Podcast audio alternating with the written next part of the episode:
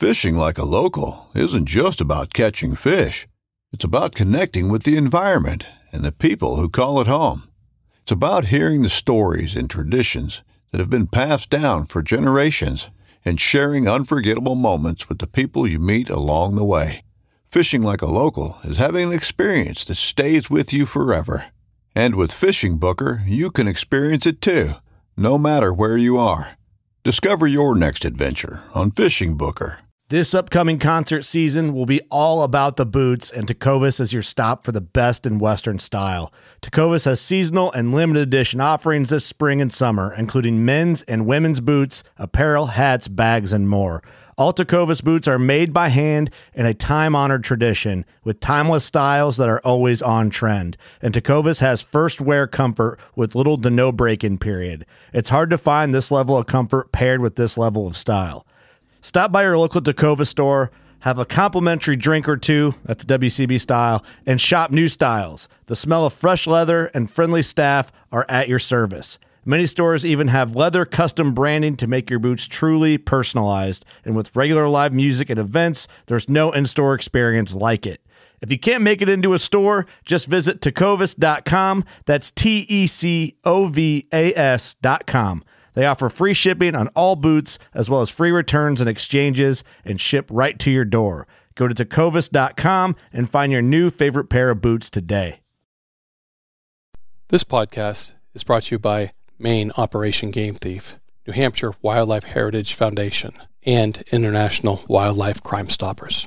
This podcast is brought to you in part by Sovereign Sportsman Solutions.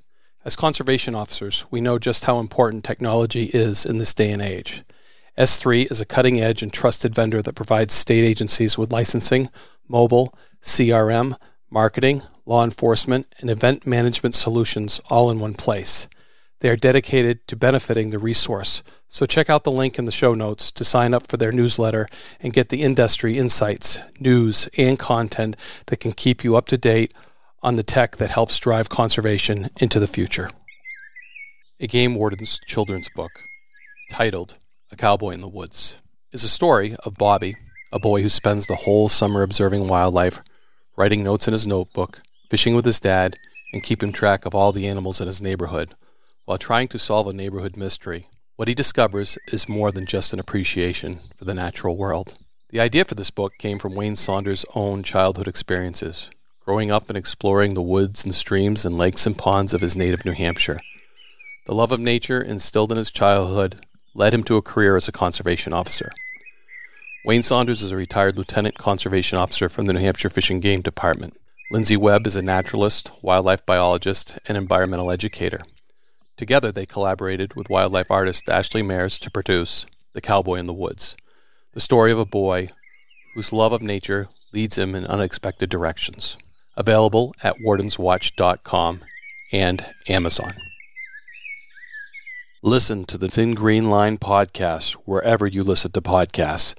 Game Wardens John Norris and Wayne Saunders talk about wildlife, the outdoors, law enforcement, environmental subjects mixed with current events and guests that are part of the Thin Green Line. And if you are one of those visual people, like me, for five dollars a month, you can see the actual podcast on patreon dot com. Just search the Thin Green Line podcast on patreon dot com and join us.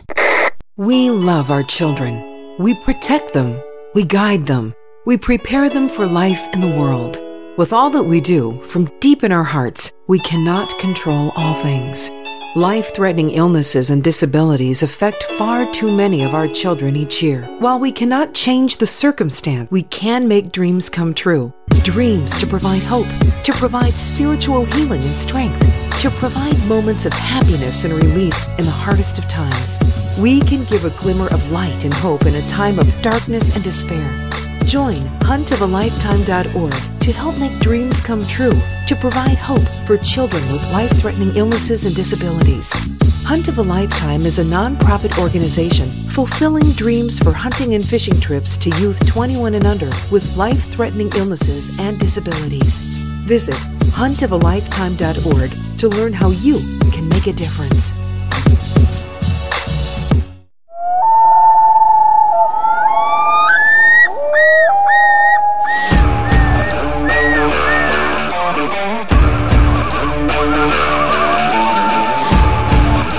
Please join me, Game Warden Wayne Saunders, and other Game Wardens on our adventures protecting wildlife, saving lives, and having fun, all while serving the public and the natural resources of our planet. Listen to the tales and experiences of those who work in the outdoors while being entertained with stories about encounters with poachers, wildlife investigation, murder investigation, near-death experiences, search and rescue missions, wildlife interactions from game wardens around the country and around the world. When I retired, I realized I couldn't let go of that legacy, but rather wanted to share the passion, the commitment, and the stories of those men and women that call themselves game wardens. This is Game Warden Wayne Saunders, and this is Warden's Watch. Warden's Watch, episode sixty-four, Lonnie Schuessel. And Lonnie is a Florida game warden, and he's our first Florida game warden, John, to have on Warden's Watch. That's pretty awesome. It was awesome to finally get a, a, a thin green liner from uh, from Florida. And um, even more unique and kind of hitting home for me, as you know, is the fact that he is one of the captains and one of the flank members of the Florida Special Operations Group, you know, their tactical unit of game wardens, which Florida has. And for our listeners and viewers out there, you guys are familiar with our, our Met team over in California, the Texas Special Operations Groups we've talked a little bit about. But Florida has been at the game a lot longer than any of us. They were built after, uh, as Lonnie said, Wayne, right, not, right after nine eleven. And not only for domestic, you know, threats of any kind that they could encounter, but flooding, hurricane, uh, you know, support and evacuation, search and rescue, all highly trained in that.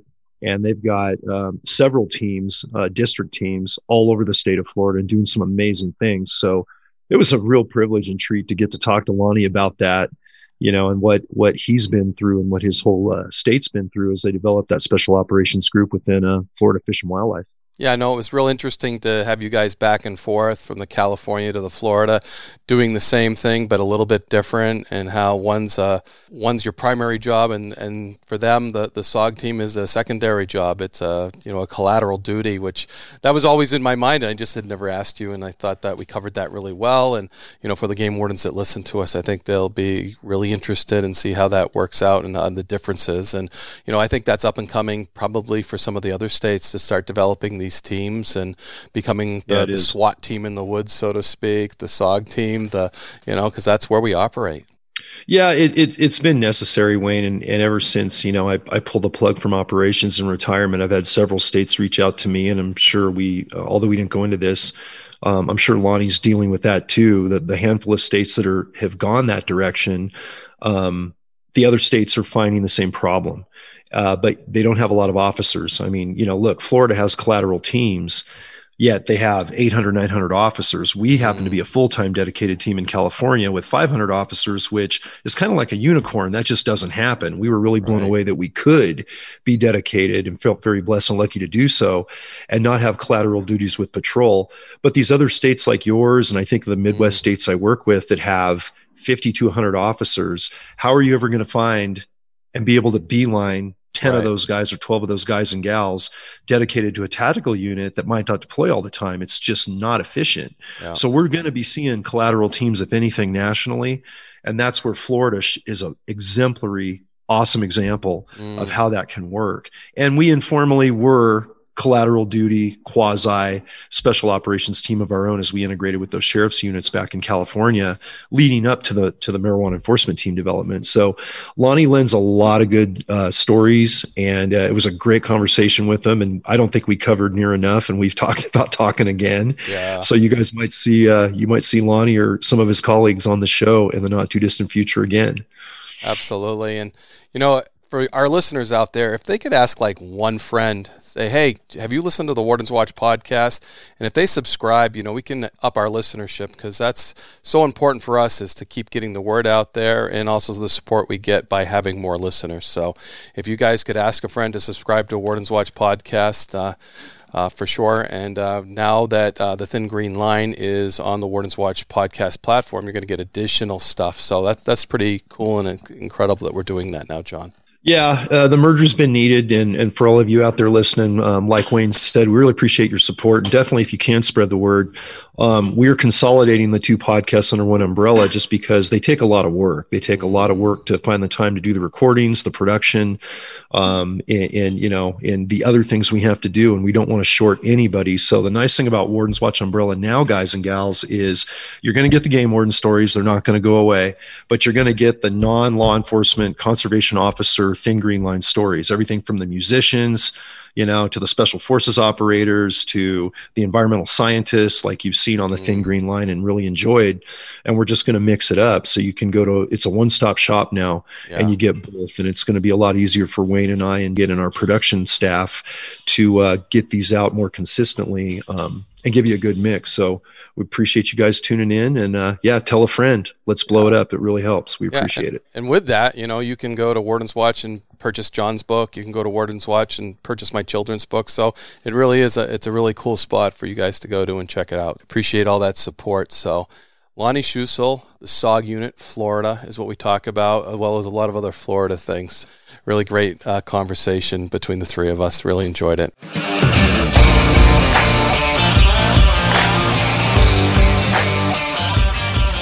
Well, welcome everybody to another episode of Warden's Watch, and we have a very special guest today. We have Captain Lonnie Schuessel from Florida Fish and Wildlife Special Operations Group. That's the S O G unit out there. And Lonnie, this is uh, this has been a long time in coming, man, because as our listeners and viewers kind of know, special operations teams within conservation agencies are pretty rare, and there aren't that many of them. And um, you guys out in Florida, some of our brothers and sisters in Texas, and us out in California obviously have the marijuana enforcement team that are Our, our folks know pretty well on this side of the podcast world. But man, this is so cool to have you on the show. Um, given the tenure and the duration that Florida's had their S O G units going, and it's a real treat to talk to you about that today. And how are you? Welcome. I'm good. I'm excited to be here. Uh, it's it's good to to finally get connected. Yeah, we're uh, for for those of you out there listening and watching, we have uh, had a little fill and flow, overcome and adapt mission today to to get Lonnie's audio and video working, and we almost aborted, but uh, we we always push through and never quit. So uh, we're glad it's working, and you're coming in five by five.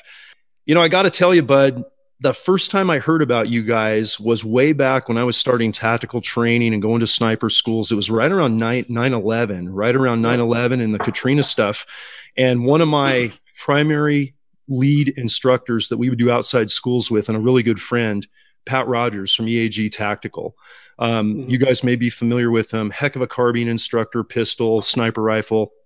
Uh, we lost Pat a few years ago to some heart trouble, um, but he was a mentor of mine. He was also a writer for SWAT magazine. And in the first magazine uh, from a SWAT edition I ever got, you guys were front and center on the cover, Florida's new S O G unit. And it was a breakdown of what you guys did. And I was blown away as a young game warden, the fact that you guys were doing such cool stuff and such necessary stuff for the challenges, both public safety and, and wildlife issues that you guys deal with in a, in a real diverse state of Florida, you know, kind of like in California, the diversity of coast and high mountains and desert. And uh, you guys have the swamps and, and everything you're doing out there. So can you just tell us a little bit about your background from the standpoint of the, the traditional world of conservation, and why Florida kind of led the charge on building these units before we break down the units themselves? Um, a little bit about my background portion, that uh, same kind of magazine cover, because back when it came out, I was still in college. But uh, and then we at the time had a T V show back then too called the E-Force, was right, the first that. Uh, Florida Fish and Wildlife uh, T V show.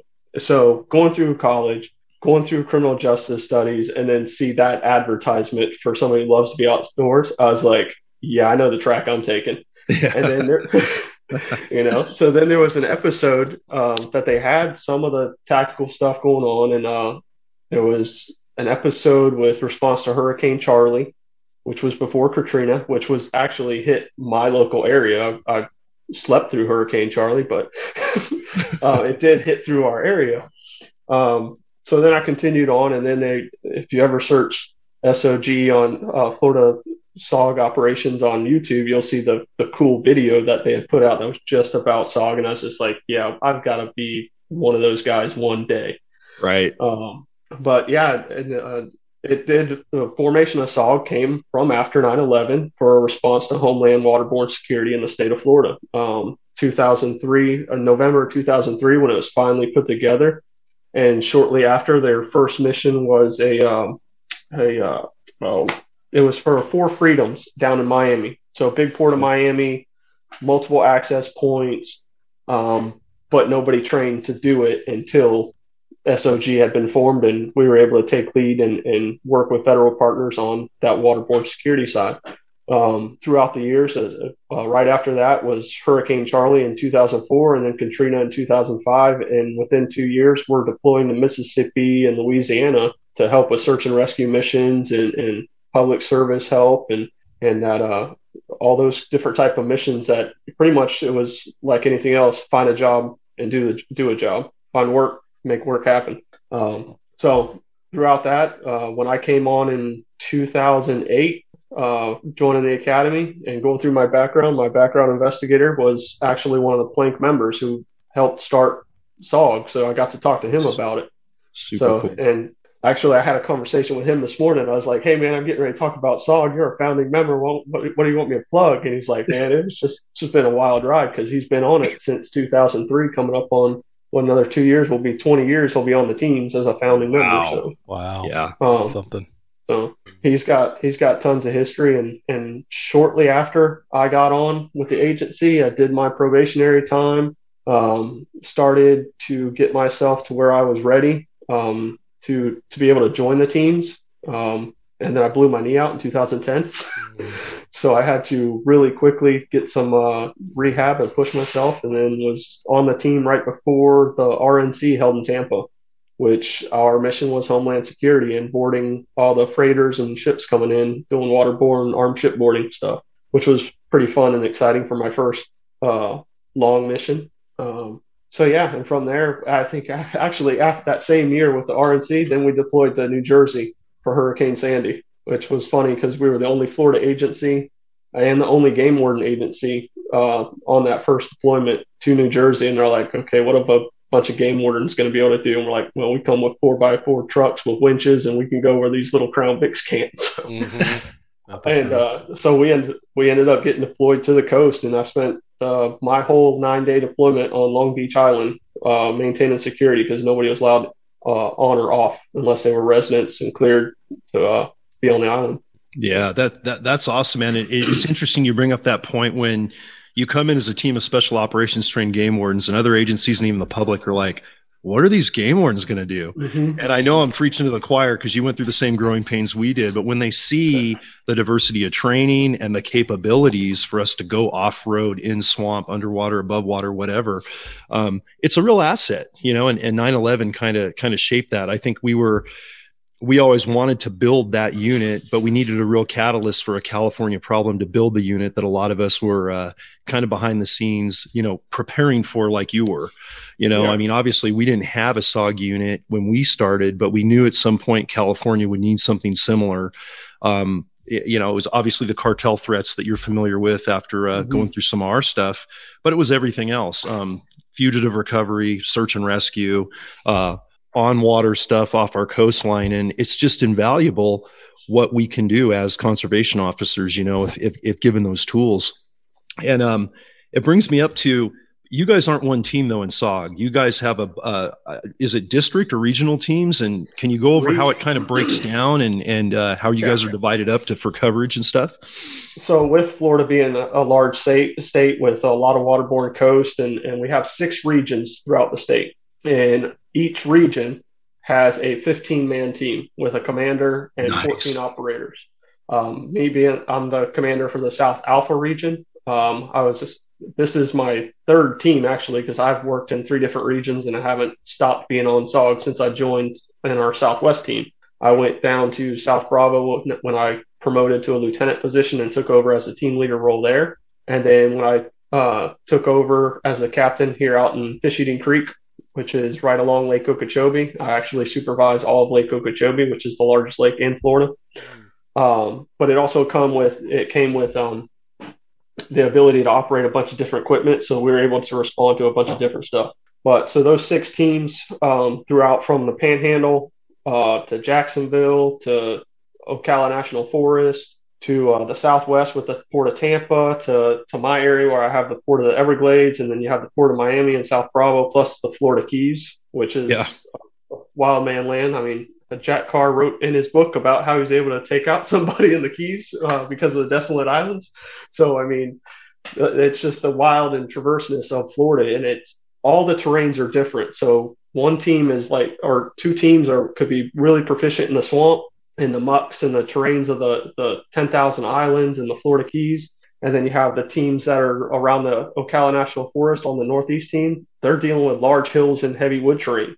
Right. So every team gets diversified in a different terrain, um, which allows us to operate different equipment, which makes us so unique to be able to respond to out-of-state uh, deployments. With like Texas, I was out in Texas for Hurricane Harvey and operated an airboat doing search and rescue missions the whole time. So, and then, uh, so we, we specialize in the high water and the wood stuff, uh, as a team, which lets us get those, uh, wanted subjects that run off in the woods that the pavement guys can't traverse in as well. So, right. The yeah. Question, and, and, oh, sorry, go ahead, Wayne. The, the question I have for both of you guys, as a former game warden, looking at your teams and the different ones you've been involved with, are these collateral duties, or do you have guys that that's all they do is S O G? And or and the Met too, John, is that's what I think every game warden right now that d- doesn't have one of these special teams is wondering: is that a collateral duty, or is that is am I detailed to those teams? So, and Lonnie, if you want to go first, and I, I I've always had that question for you, John, and never asked.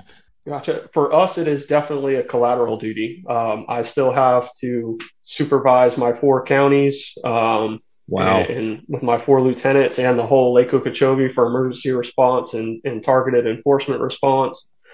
Um, so it's definitely a secondary collateral duty that pretty much mirrors up with my regular duties. I spend probably fifty-fifty of my time delegating out training, uh, uh, targeted training that we want to put together, and then supervising the field and what uh, seasons and stuff that are coming up uh, to enforce.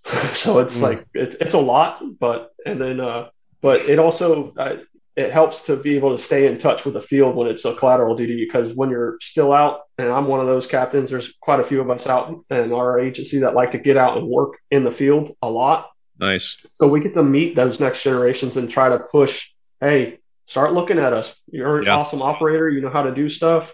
You've got this experience. We want you on the team. You need to try out. So it, it helps us mm. stay in the field, but still uh, be able to knock out what we need to do. Yeah, that was, you know, Wayne, you beat me to it. That was the exact question I was going to ask Lonnie. It's funny it's how we really think, because the not. question before that I had right on the tip oh, of my yeah, tongue, yeah. too. It's And Lonnie, I got to say, man, kudos, because you're, brother, you're wearing two very important hats. And I know what it was like before we formed the Met team to be a patrol lieutenant, supervise two point five counties in the Silicon Valley area of California, and still yeah. be doing this special ops stuff, you know, on cartel work and uh, other other missions, you know, and it, it, that's a real big challenge. And my hat's off to you guys for doing that. Um, we fortunately were able to get to a point where we were having so much of one problem that the chief finally believed in us, you know, doing, doing a pilot program and then actually going full time.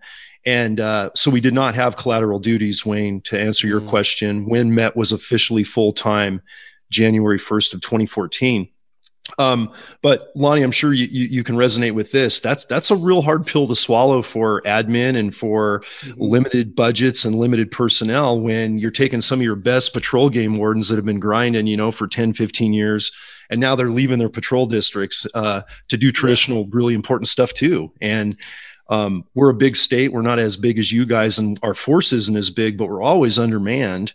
Uh, we could mm-hmm. always use more in the patrol sector, in the special ops sector, and commercial uh, commercial wildlife sales, undercover, mar- marine patrol, whatever.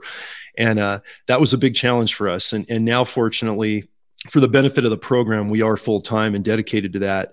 But Lonnie, you said something really critical, was that you like to get out and work and still work, you know, obviously general patrol overseeing that, but recruit and retain these upcoming new folks for S O G. And even though we don't officially have to do that on the Met front, all of our guys still live in their normal districts where, where they came from.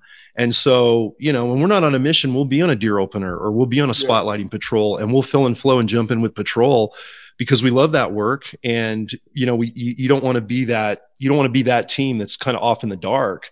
And we have the same problem. Um, we, you know, have very high standards for our, for our Met unit and mm-hmm. recruiting and retaining people years ahead of time just to fill a spot when it comes open is, is pretty tough for us because yeah. we got to find the right people. And the only way we can do that is go see the go-getters early in their careers, right? Doing the patrol. So it sounds yeah. like you guys have a very good program of developing the next generation of S O G operators. And fortunately, you guys seem to have a, a few more people than we do. Where are you guys sitting at force-wise between patrol, all functions on, on your law enforcement side? Well, we're, we're over eight hundred sworn. Oh man, um, that sounds cool. Yeah. yeah. But still, wow. still, still short-staffed. I have three openings in my Glades County, and I have four openings in my Hendry County. So right now, my Hendry County squad is a lieutenant and two officers handling uh, uh, state forest, um, the Caloosahatchee River, and and two different uh, locking systems. Wow. Uh, the south end of the lake, three management areas in that area, plus vast amounts of private land. And but uh, with the partnerships with our our uh, stakeholders and our landowners and stuff, we're still able to get the job done. They My guys are on shift work, but they still answer and, and come out when the call's necessary. So it's it's pretty good. Nice. Uh, that's super cool. And um, as far as your your different teams in six regions, do you guys kind of train independently in the area you're operating in for specialties, or do you sometimes come together as a whole special operations unit and kind of collateral train with all six of your teams? Yeah, we do. Uh, we didn't do it last year, obviously, because of COVID, and, and we had to uh, cut back on a lot of our large group gathering uh, trainings. Um, luckily for for we try to, to co-mingle with the teams that are surrounding you. Like I'm surrounded by our Southwest, our South Bravo, and our Northeast team. Um, and we're always talking about ways to join up together. There's a really cool facility that's uh, on my southern boundary of my region. Um, it's an old state prison, which is now turned into a gun range and law enforcement training facility. Mm-hmm. So you have all those buildings and stuff, but it butts up right to the South Bravo team. So when we do some good trainings there, we'll invite them guys to to join in with us. And plus then they have the Big Cypress uh, National Preserve down there. So if we want to do some awesome land nav, Uh, woods terrain team movements, we can link up with them and say, hey, this is the mission that we've been thrown today. This is the scenario. And then go. Uh, okay, can I butt in, Lonnie? As a northern warden, that doesn't sound like an awesome land navigation because, you know, the guy that gets a lot of snow three quarters of the year, to think about gators and snakes and the, the things that you guys operate in just makes my skin crawl. I My hat is off to you to operate in those conditions because uh, I, uh, you know, it, it's, uh, it's definitely um, – a five forty scan. You're looking down at your feet, so you're not stepping on a moccasin or a, a rattlesnake. Um, wow! You're, you're looking, you're you're swatting mosquitoes. You're looking for uh, water holes. And it reminds me, you, you're saying that we had to do a search and rescue mission one time when I was on the South Bravo team. Um, guy had been missing for three days. National Park Service come across some of his belongings. Um, they did a search and they're like, we need some backup. Luckily, I had good contacts with the National Park Service. They called me up. They're like, "Hey, we want, we need to get some dogs in here and uh, and deploy your guys' team. Um, you guys are because we train in man tracking, so yep. that's one of the things. You know, when the dog's exasperated and he can't go on any further, and, and we can take over and, and pick up on our, our tracking skills. We ended up tracking in eleven miles. We found the guy, successful rescue, got him back out. Wow. But while we're tracking through that stuff, we start walking over these, uh, and it was real dry. It was mucky, but it was dry. Lands that are usually flooded, and there's water going across because it's the Everglades and it, that sheet flow. We're walking, we're walking over this limestone, and you could see down into holes. Well, we're stepping across, we're stepping across, and then the next thing you know, there's and there's water in, the, in these limestone holes. It's just a cavern system down there.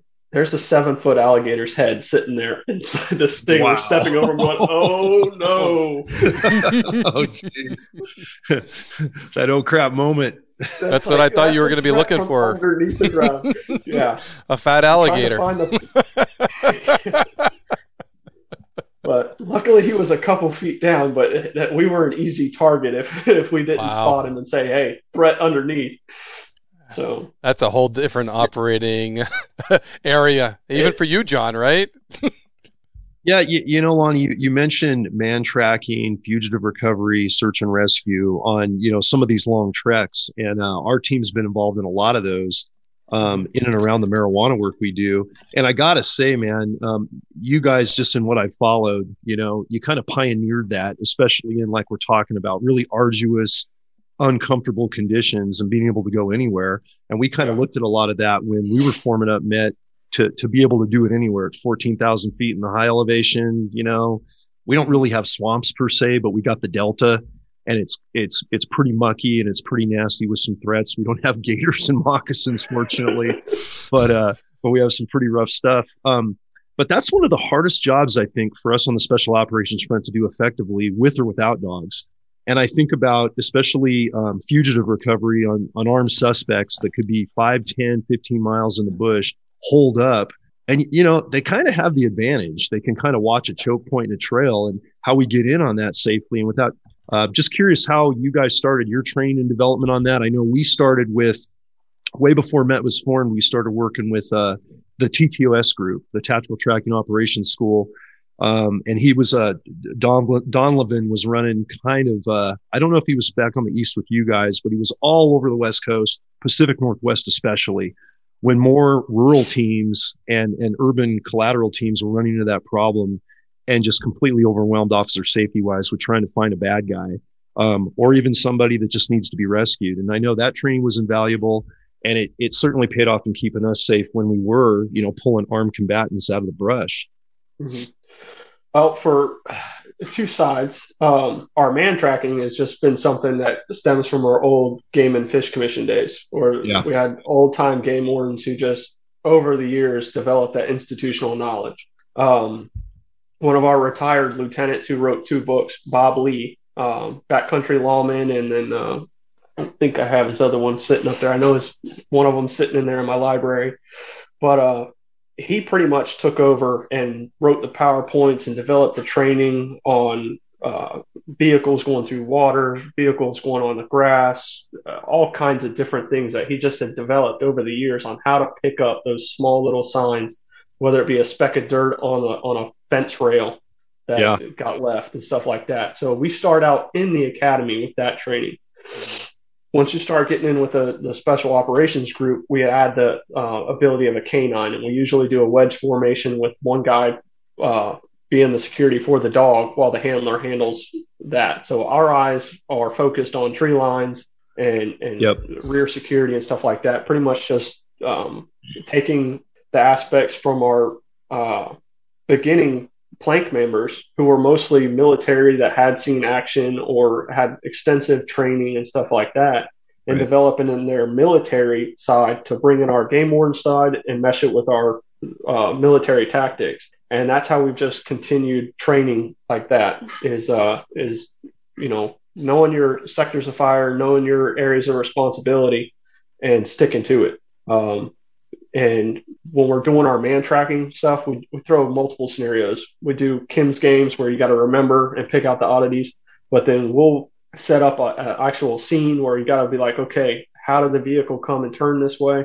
But then we also, and I've done it multiple times, where I get up in a ghillie suit and we have a sector and they've got to pick out the oddity yeah. as soon as they can. And it's kind of timed. It's like, all right, who picked it up fastest? And we do it in three different spots to where the last, and they don't see when you move, obviously. They have to turn around and look. And I've gotten to where I'm all, almost at the base of their feet. So it's, you know, look out and start scanning. And they're like, oh, you're right there. And then, and then they're like, well, how did you get to that point? Right, right. You've got to know that your enemy is hunting you just as much as you're hunting him. So. Yeah, that's that's a huge that's a huge lesson in fieldcraft, right? We we do that on Met. Um, we do it in the academy, which I'll share because it sounds like you guys are doing something similar in the academy, which is really exciting on my end. The first time I've heard it, but the whole we always say the hardest thing in sniper school, and when we're doing when we're training our snipers, is the fieldcraft aspect of not getting burned on movement. Whether you're in ghillies, whether you're in partial camouflage, using layers of cover, you know, with the terrain that you have. But we teach, uh, we, before Met was formed about ten, fifteen years ago, some of us were asked to form a uh, tactical surveillance class, you know, kind of uh, getting cadets that had come from an outdoor background or maybe maybe an urban background, had spent some time fishing and hunting and stuff like that, but had never really immersed and had to really sneak up hardcore on anybody, maybe not even an animal. So they had never been in ghillie suits. They had never, you know, looked at camouflage patterns. They had never looked at, uh, you know, natural lines of drift and, and different things that you see in the woods of how to move, but how to observe. And what you just said, how you're getting in and actually getting so close because everyone's doing this macro look, trying to mm-hmm. see something far and away, and they don't look really in their interior perimeter. Um, and it's the biggest things our cadets make the mistakes just out of inexperience, not out of, yeah. you know, no, no other fault. And they get two days of that in the mm-hmm. school, and they have to do a scenario and they have to do a takedown and a case and, and things like that. And it's not only one of the most enjoyable classes they do, but I think it's the most valuable to just get them used to being in the field with field craft and not being a windshield warden locked to that truck, you know, and, and, and being effective. But, uh, but it sounds like you guys are doing a lot of it in the academy. And can you tell us a little bit about, about that training for your cadets?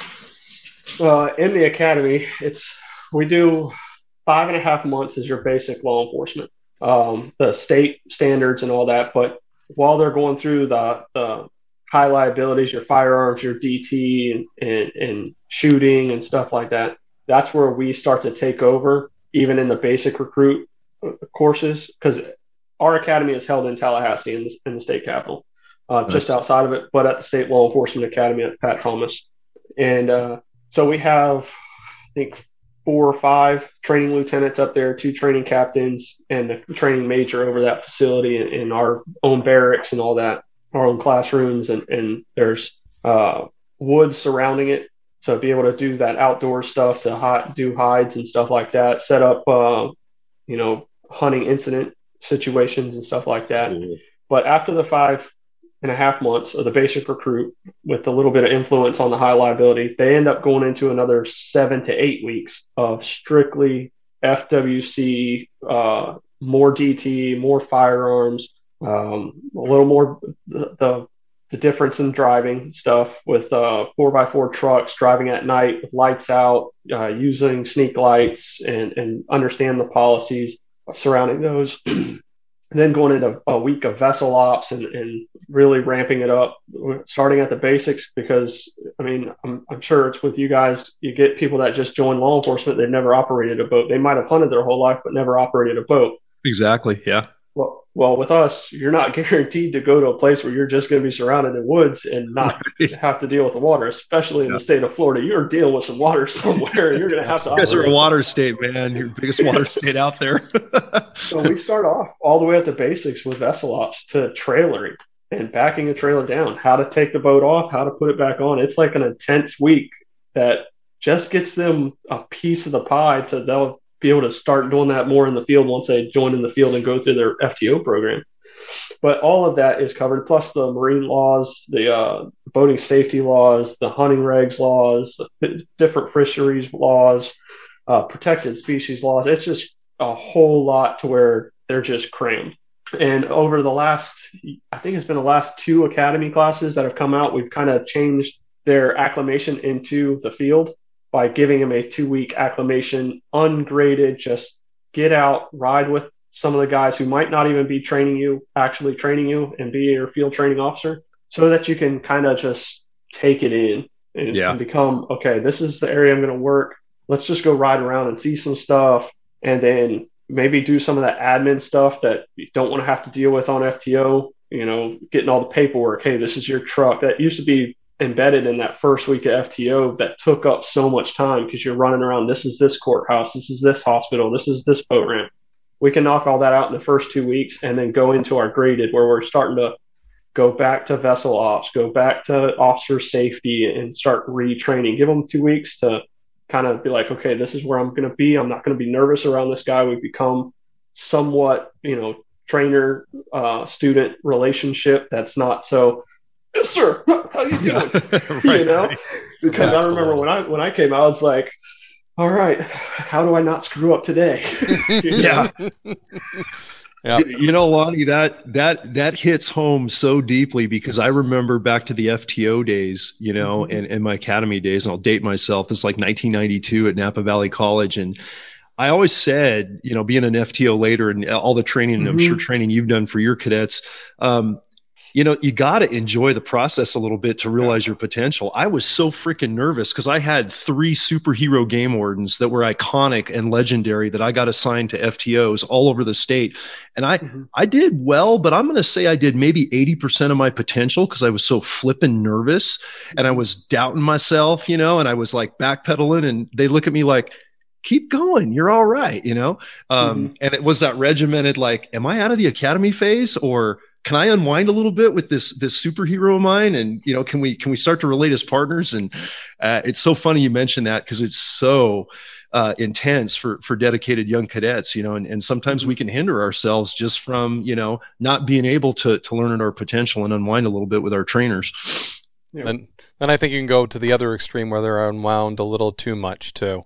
So yeah, there's that. Well, especially if they have familiarity with you, they start calling you by your first name, uh, right off as a trainee and things like that. I've seen that too, when you, you got to tune them up. Hey, you know, let, let's start getting back in line where you're supposed to be. Yep. But, yeah. So can you share one of those missions with us, Lonnie? I mean, one of your S O G missions, uh, and, and, but maybe before that, is there, when you, when you become a team on the S O G team, do you have special training that they go through before they're a member of the team, or do you just bring them on and you start training as they go, and then maybe share a mission that is memorable? So getting on the team um, is a little bit of a, you've got to have at least one year of probation under your belt. Um, and then you can apply if we're doing tryouts. The tryouts consist of a our physical assessment test that they come through when they're doing the academy, which is when they're just getting on and hired. And for all our other officers throughout the state, their qualifying time is like eight minutes, thirty-six seconds, which is easily doable in my mind, since we have to do it in six fourteen wearing a twenty pound plate carrier. There you go. And it's, okay. It's, it's a little, it's, it's an intensive obstacle course, which uh, starts out with a five hundred yard uh, sprint, coming to um, four hurdles set up at different, and it just progresses all the way to a, uh, we call it the scuffle. It's a one hundred eighty-five pound sled that you got to push back and forth three times, and you're pushing it twenty yards down, pulling it twenty yards back. You got to do it three times. It pretty much smokes your leg. There's a one hundred fifty pound dummy carry for one hundred yards in there as well. And there's a balance beam, and it's, it's just all relates to our job. One of the other parts in that is there's a, a point where you come and you have to pick up two thirty-five pound kettlebells, pretty much five nice. gallon bucket, and you have to run it one hundred yards and put it up on a bed that's at, or a um, table that's set at forty inches, which would be typically the truck bed. So you're lifting two buckets and putting on a truck bed. It's, our P A T test is completely geared towards what our officers would end up having to do or come across. And then there's a seventy foot or uh, seventy step ups onto an eight inch box, which is like seven or three flights of stairs or something like that. Yeah. So throughout all of that, you knock that out. You got to do it in under six minutes, fourteen seconds. There's eleven obstacles. Um, then that gets you to the next portion. You just got to pass that to be able to go on to the firearms portion. Um, and then you have to pass firearms at a higher rate than a normal passing score, uh, eighty-five percent. With that, we get a little bit of flexibility to maybe amp them up a little bit. Um, this last go round, I had them before every stage of fire. They had to holster and either do push-ups or uh, nice. flutter kicks and stuff like that. I just try to get their heart rate up. I want them to know that they can shoot accurately and uh, in fours and fives with an elevated heart rate under duress. Um, so make them pass it a little bit higher. Then they get to interview. Once they get on the team, uh, it starts out, we just start flowing them into training. We kind of go back to a to a crawl phase and work up to where we're to where we're running. Um, I've got four new members right now. They actually just completed their first two trainings the last couple of weeks. Um, we went back into team movement and C Q B and uh, just being able to flow as a team um, and ramp them up from dry drills all the way to R B T stuff. All of this stuff will, uh, when they get to go to our next basic S O G class, which is a week long. Um, it's now being put on. Uh, we actually, it used to be a three-week course. When I went through it, it was a week of just firearms, shooting and moving, um, distance shots, all kinds of different um, shooting methods and, and techniques and scenarios and all that, and then uh, shoot houses and stuff like that. And then the next week was man tracking and nice uh, helicopter or helo operations, being able to be dropped off by our uh, Hueys and, and man track and, and land nav to a next uh, L Z and stuff like that. Well, now we're still doing that stuff, but we're doing that at our when we come together as a state. We try to do a statewide training where it's a week long. We build competitions into it and all that. But going back to the basic class, we're now outside. Hired that. And we're going through what's called the Tactical Games University. I don't know if you guys are familiar with the tactical games yet. It's a pretty yeah. much a newer sport coming along. Um, but the instructors that they have, the guys who started that, um, have some serious special forces background, awesome shooting uh, drills and techniques. And it's all under uh, amped heart rates where we're dragging a sled, we're, we're throwing sandbags around, and we're actually making our guys shoot even tighter, where a miss is no good for you. It's right. It's a penalty, and it's a bad right. penalty. You don't want to miss. Pays to be a winner, and you better be a winner during the school. Um, so it, it, it's an amped up uh, training, more more stress. It's not like a, a straight up SWAT school where uh, you're getting up at five in the morning and PTing to, to just to wear you out and keeping you up till ten, eleven o'clock at night to go home and, and clean your weapons and get all cleaned up. There's still P T, but it's all functional fitness. They're trying to teach our guys functional fitness that you can do from anywhere, um, which when I went through it, I was like, I got back home and I was like, I need a drag sled and I need a sandbag. So I went right. out and I bought a drag sled and a, and a Brute Force sandbag, a little plug for them, because those things have held up. I know my first one is completely tattered and beat up, and it's still holding strong. And I use it every time I put my guys through training. I bought a couple extra. And with our new fitness program, we've been able to outfit different offices with fitness equipment. I'm like, I need this for training for my people, and I need this for training for the S O G team. So there you like, go. A little bit of extra. It's like, uh, so, but it, it ends up our, our training gets amped up at more and more. Um, and it progresses. Once we have like a good solid team where we've been around and, and hit a couple good trainings together, um, you really see the cohesiveness. We, the communication starts to, from going from, hey, I'm going here to, you already know, you're just doing it, flowing and moving. So, yeah, man, that's that's awesome. We've we've been playing with the the, the tactical games and bringing some of those outside instructors, you know, yeah. uh, on the Met side, just because we wanted to get away from that regimented SWAT school mentality. You know, we all yeah. start there, and a lot of us dinosaurs, you know, started there, but, but it's so beneficial, right, Lonnie? Because the, and the P T that's factored in always keeps the stress at just the right level. It doesn't overdo it or underdo it, I think. Um, but it does teach you to shoot tighter, communicate better, rely on your partners better.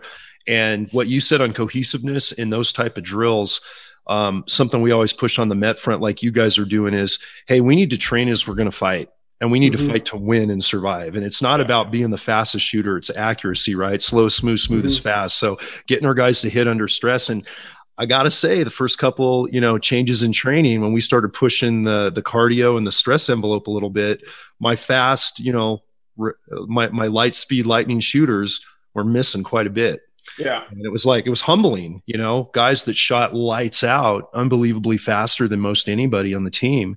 Um, it, it's a real humbling experience and really survival relevant. And it's cool to yeah. hear you guys are doing a ton of it, and you're doing it on a bigger scale than we are, 'cause you're so much larger. So I, I just, mm-hmm. I think it's so cool that you can bring all of your teams together and do an annual mm. training with hundreds of guys on the special operations front, which we just, we don't have the bodies to do unless we're integrating with allied agencies, but you're doing it in-house with your people. Mm-hmm. And that's a testament to, I think, Spec Ops teams in our world of thin green line conservation for the nation. You guys are leading it, man. It's super cool.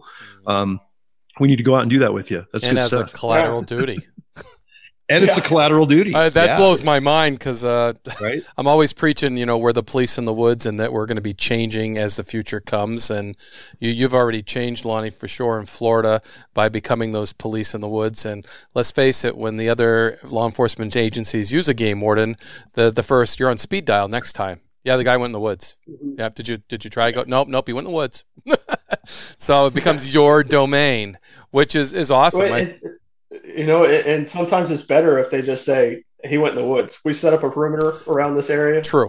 It's your area now. Just like, you know, it, on, the, on the streets, uh, and I've worked with, um, you know, deputies in their canine units, and they're like, where was the last place you stepped? Because I'm not going. I, you don't have to send me to a contaminated. I need to be able to know the last known location.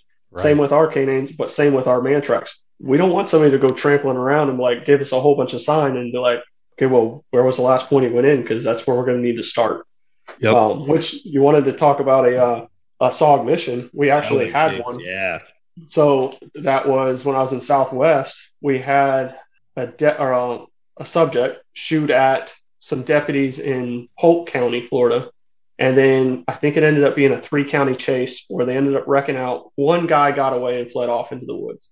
What happens? Everybody's canine units. You've got three different counties of jurisdiction. They're all wanting to play and they're just sending their units all over. And then we're getting a call to come and assist. And it's like, okay, we start running the tracks and stuff like that. And I'm starting, we're starting to get into some thick stuff. And you could see that those local deputies and their, uh, local SWAT teams where they've got their big turtle shells on and trying to go in the woods. It's like, you're not going to last. You're not, not going to last. Not going to happen. So, uh, and a lot of teams have, I've seen some of those rural counties have actually slimmed down. They, they're like, okay, this is going to be this kind of mission. We need to be wearing this. So that's kind of, they're, they're starting to see that as well. Cause we do join in with some good counties that, you know, we work together. We train with a lot of local SWAT teams because they have training that they can benefit to us and we can benefit to them. Um, we've taught man tracking to Pasco and Polk County, and then they've come back and said, hey, these are some of the C Q B tactics and shooting stuff we're doing. Um, so it, it, it works well when you can play well with others. So, but going back to that mission, there had just been so much foot traffic on the ground. Nobody was able to find them because we come across some sign and we started looking. Uh, some of us who were on the team were like, did this section get cleared off? Because there's footsteps. We're getting signed. We need to, you know, track these tracks. Well, we ended up on a track of another team that we didn't know okay. had gone through the area. So that's just one of those learning ones. But uh, uh, a good S O G mission that to, to have fun talking about. Um, I think our our hurricane deployments, especially mm-hmm. when we're we're able to go to other states and say, hey, we're here to help, and then be very successful. And um, Texas was a really good one. Um, we, uh, we were one of those teams that just didn't want to stop. We went, they're like, you guys need to be off the water by night, by dark. Cause you don't know where you're going. And, uh, for me personally, there was just, I had that, that feeling in the back of my mind. The hairs are standing up. I'm like, yeah. I looked at my partner that I was riding with. I said, we've got to make one more run. Everybody else was done. They were coming just back. Felt it. Make, I just felt it. Yeah. So we make that one more run. And sure enough, there's a, one set of family that's got an aunt all the way down that's already been extracted, but the mom and dad are going to stay because they need to button up some more stuff, and they're good, and they're going to come out some, the next day. And they had their uh, three kids and their dog, and they're like, could you please? We didn't think anybody else was coming back. I'm like, as long as you got somebody, who do I need to talk to? And they're like, this is who it is. This is the store. It was where we had been launching. She's like, they're already sitting waiting. We come flowing in there right as it's getting dark, and they're like, you guys need to get out of the water. I'm like, I got three more. So it, it just made me feel good that I was, you know, listening to that intuition. And uh, it's just, it was a really good, successful uh, partake out there in Texas. Um, I think, I think we had like over two hundred officers out there. It wasn't just me, and it wasn't just my team. It was, it was a, it was the state, um, S O G guys and non-S O G guys. Um, I think we had probably six extras that were from a different, that were from a different region, and just uh, patrol officers that were attached to us to help us out, because just because they're not special operations group, they still use airboats and dry buggies in their daily patrols. They can still operate a buggy and an airboat out on these kind of missions. They do search and rescue missions in the state. They can do it in another. So, well, oh, that's real good stuff, man. Lonnie, it sounds like, you know, and I, I notice, you know, over both of our careers, it seems like our southern border and our hurricane states are having more and more problems with storms, and the hurricanes are more intense. Um, and they've just been stacking up, you know, I mean, since nine eleven. And ironically, it's like a timing thing when you guys formed up, and then with your skill sets, I can imagine you guys on the road all the time for this hurricane relief, because annually we have several and they're devastating. Um, and and kudos, man. Those those life-saving moments mean it all. Um, and I know we've deployed to help a, a, on a few of those, but certainly being so far from hurricane country, so to speak, we don't mm-hmm. see it on the magnitude you guys do, and you do it so well. That's really cool stuff. Mm-hmm. Any females Appreciate on the team, Lonnie? Yes, I have one on my team. Um, the former commander for this team was a Plank member, uh, Lieutenant Pam Steelman. She's from She's about to retire in a couple more years, which is going to be a big loss of institutional knowledge. Nice. But she's one of my lieutenants and, and somebody I've actually met when I was in college, and she was getting her bachelor's, and we were in the same class together. So it was like, wow. I got to talk to her. So I was like, it, it was all lining up for me. It was just, yeah. just starting to run into them. And, and I was like, man, you know, getting to talk to her and then becoming friends with her. And I ended up going to a different region when I got hired on, but lived a county away from each other. Even though we were in a different region, we were a county away from each other. So I still got to see her when she came into town and stuff like that. That's awesome. And then going through my career, now getting now she, her working for me, which is kind of weird. but, um, but she's she's one of our Plank members. Um, she got off the team due to uh, family issues and stuff like that. But she's uh, she's got a son that's in soccer. That's you guys are going to see him be pro one day. Nice. Yeah, that's that's something needing to track right there. That's awesome. Yeah, he's. A, I think they're. I think they're in North Carolina for a college invitational, and he's a eighth grader. Wow, that's incredible. Yeah. So, here's a phenom. Yeah, phenom. Yeah. Kudos, kudos to her and that. That's awesome. It's probably from um, dragging all those brute force sandbags back and forth all day when he was like six years old, right? Yeah, probably. He may be half the weight, made the dummy half the size, and said, "You're going to start now." That's right. That's right. It's got that sled in the backyard and, yeah. and dragging it.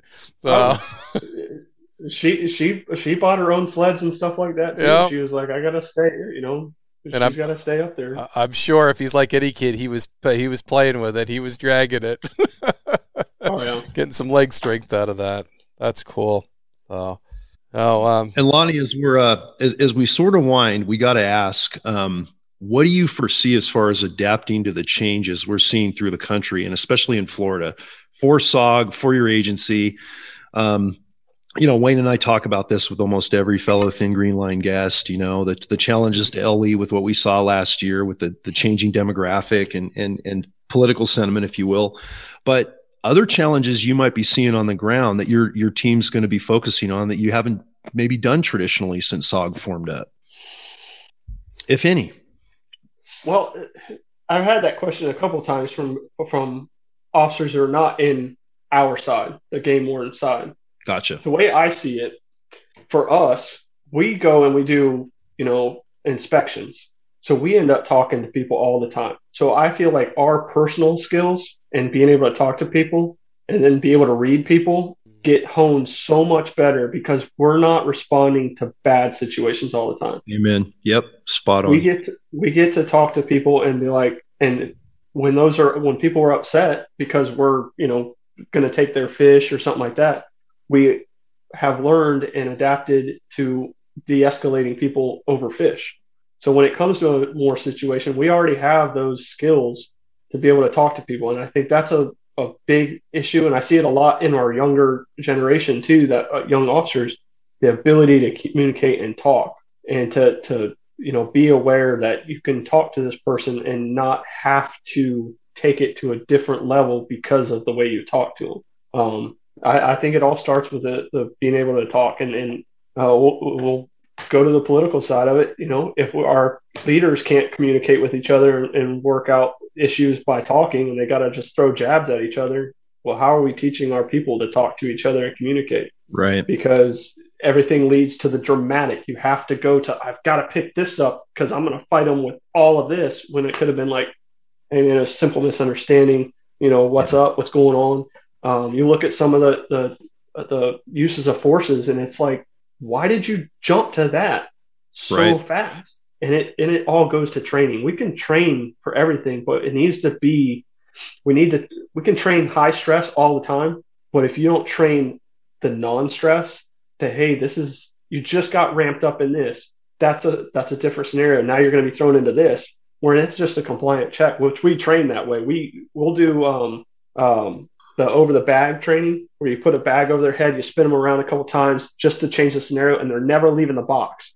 The right. scenario changes in the box, and it could be a deadly force. It could be somebody's just asking for assistance. We had one where it was um, we ramped them up with a with a, a deadly force scenario, and then right away bagged them, spun them around, take the bag off, and it's somebody rushing at them with an empty bottle of water going, I need water, I need water, come help my friend. And the person's like, it's like, no, assess the situation. They didn't come at you like they weren't two feet away from you. They were running to you. Look at their hands. Deadliest feelings first, clear the hands. The guy's got a bottle of water in his hand. He's coming to help. He's There's stress on his face. So being able to train those situations to where somebody doesn't go in high stress, amped up all the time, to where they can get comfortable in that I'm alert, I'm ready for things, this is how I'm going to react if the situation goes this way. To already have that mindset where they're already doing the role plays and the scenarios in their heads, but keeping themselves calm and mindful of their surroundings and what they're going to, you know, what they could have uh, um, come into. Um, so yeah, think, no, man, that, that's spot on. And, and, you know, you talked about communication skills, and I think that's something we on the conservation officer front, we we kind of have to have it, or we're gonna we're gonna die standing, right? I mean, we're so in, we're so embedded with our communities. We're alone all the time as a patrol warden, and we call it the verbal judo. You know, the gap mm-hmm. magic. Just being able to respect and de-escalate, and always assess through communication. And you know, and nine times out of ten, I'm sure your career, my career, Wayne's career, there were a lot of close calls that could have gone really bad if we mm-hmm. hadn't just lowered the intensity, had some communication, had a little bit of empathy, all those different things. And then of course there's those times when don't miss, don't miss the clue, because it's time not to be nice, and it's, yeah. it's going to go red hot, and it's, you're, you're going to condition red in a deadly force situation. But there were a lot of close calls that could have gone both ways. I know in my career, and I'm sure you guys as well, it didn't go that way because of how we communicated with our constituents, if you will, you know, our community members. Yeah. Um, and I think, I think you hit it on the head, Bud, when you said we're, we're kind of losing that in the, the, the examples we're seeing at the top. Yeah. And, uh, and we're, you know, I can speak with, with my old agency at, at the training level in the academy right now we're having, and these are young kids seeing this change in the nation. And we're trying to instill what you just said, you know, get out of this, get out of a rivalry, get out of the polarization, and let's get back to working with people, you know, mm-hmm. assess people for what they are. And like you said, watch the clues physically, but try to relate, you know, a little bit more mentally. And mm-hmm. I think we're all going to be better because of it. But yeah, and, uh, different agencies we talk to are going through the same challenges, and and it's a tough time to start for sure. But uh, mm-hmm. but not an impossible time to start by any means, I think. Yeah, I think we're ahead of the gap, though. Like you said, that we're not always dealing with bad people. We're not always going to bad calls. We able to gain, and you know, it's it starts at that basic when the guy comes on. And my first lieutenant, he wanted me to go visit uh, the local farmers and stuff, and mm-hmm. I thought to myself, I'm out here to catch poachers, I'm not out here to go visit the local farmer.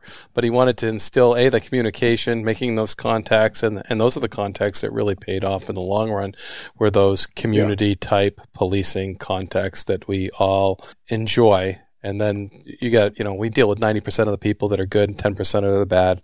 Um, but it's that, that being able to detect too, when something's not wrong, when something's wrong. And I always tell my guys, when, when your sixth sense kicks in and it's telling you something's wrong, something is wrong, no matter what, what it is, is something's wrong. I think we get that embedded because we deal with so many positive encounters. When there's something wrong, all of a sudden the body language, everything tells you there's something wrong, and believe it. I keep telling those guys, believe it, because there is, because that's that's how that's how yeah. you're you're you're detecting that, because of all the the communication skills that you've developed.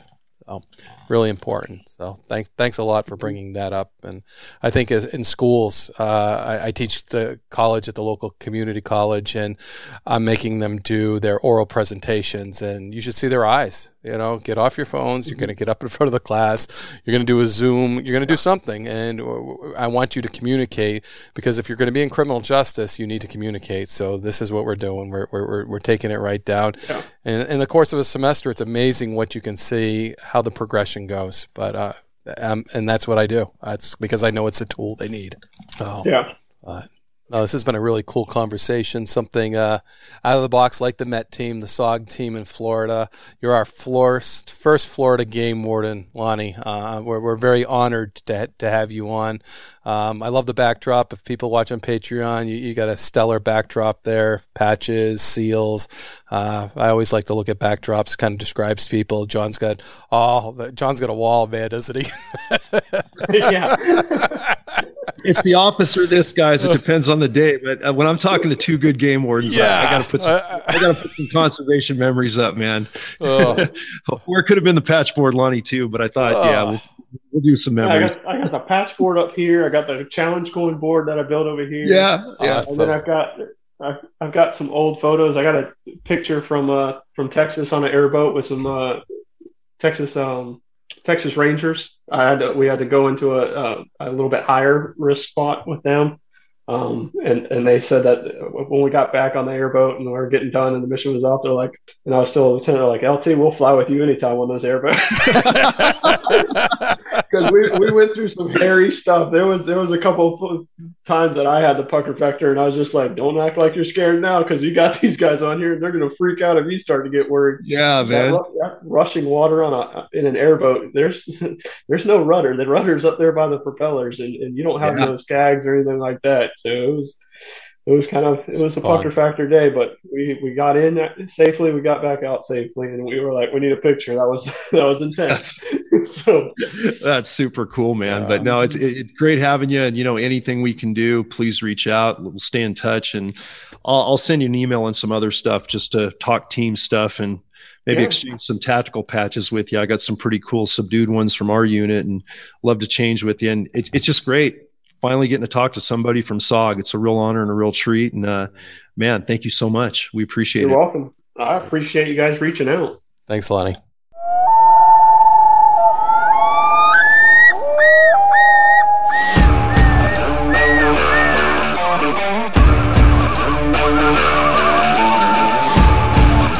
Please join me, Game Warden Wayne Saunders, and other Game Wardens on our adventures protecting wildlife, saving lives, and having fun, all while serving the public and the natural resources of our planet. Listen to the tales and experiences of those who work in the outdoors while being entertained with stories about encounters with poachers, wildlife investigation, murder investigation, near-death experiences, search and rescue missions, wildlife interactions from game wardens around the country and around the world. When I retired, I realized I couldn't let go of that legacy, but rather wanted to share the passion, the commitment, and the stories of those men and women that call themselves game wardens. This is Game Warden Wayne Saunders, and this is Warden's Watch.